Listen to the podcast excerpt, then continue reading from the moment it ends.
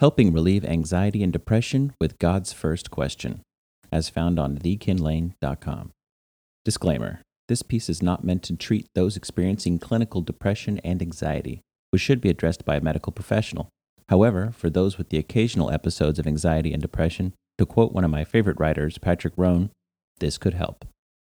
A great deal of anxiety and depression stem from our own broken emotional time machines. These time machines can trigger a spiral of depression when we replay the moments of anguish or regret, whether these are accurate depictions or warped perceptions of said events. In other instances, these malfunctioning flux capacitors can spark bouts of anxiety by painting worst case projections of the future.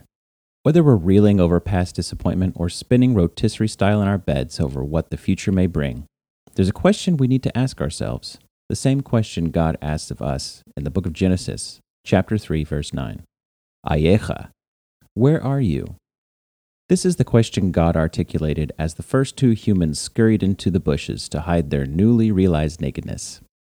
This one word question seems odd.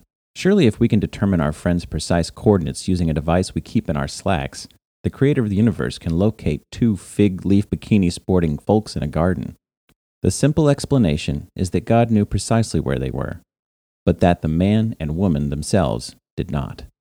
Their emotional compasses were shattered. They were blinded by the realization of their wrongdoings and trembling over the imagined consequences as they heard God's footsteps in the garden tiptoeing closer and closer. The question God put forth was not in order to obtain an answer, but to inspire them to ask the question of themselves and us. One of the devastating impacts of depression and anxiety is that they sap the pleasure from the present moment. In most instances, we're too wrapped up in the past or the future to look at where we are. We're emotionally time traveling in our backfiring machines, gasping on its exhaust, and capable of simply taking a breath to shelf any time that isn't right now. How do we shelf the past and the future? Well, with three steps. Step one Realize that you are not your thoughts and emotions with practice. One of the biggest lies that we tend to believe is that we are our thoughts and emotions. When we're feeling depressed, we remove the word feeling and believe, I am depressed. Likewise, when we're feeling anxious, we remove the word feeling and believe, I am anxious. As a dorky dad would say, Nice to meet you, anxious. I'm dad. Ugh, what a terrible identity, right? But it's not who you are. You're not depressed. You're Anthony, and you're feeling depressed. You're not anxious. You're Jessica, and you're feeling anxious. This understanding is necessary when appraising your thoughts and emotions. How can we do this? With practice. Sit with your thoughts. Watch as they approach, like a meteorologist watches clouds in the sky. Become mindful of when the storm clouds of negative thoughts and emotions arrive. Monitor and appraise these thoughts and emotions not like someone in the path of the storm, but as a meteorologist tracking it from another place.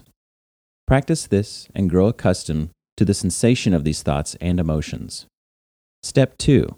Ask yourself, Ayecha, where are you? Indulging a negative thought or emotion can make you feel downright stuck.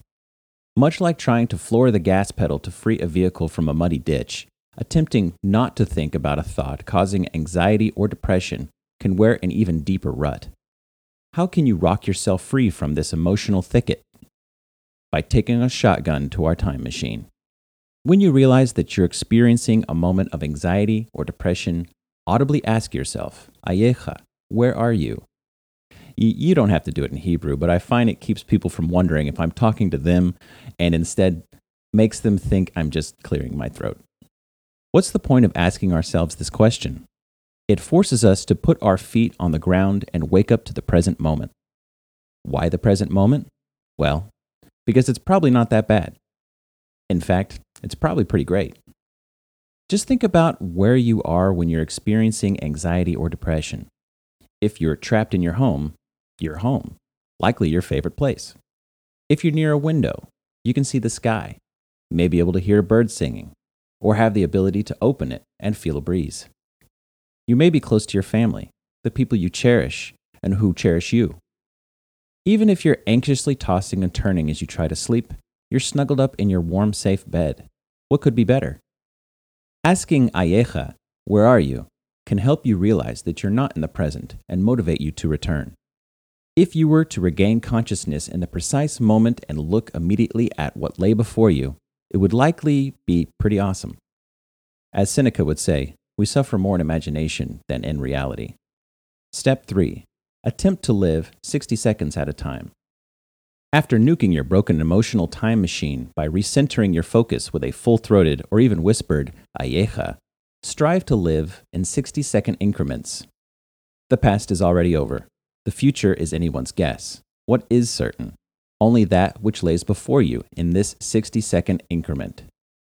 Not 24 7 political news, not sinking in the contrived infinity pool of social media. All that exists are these 60 seconds.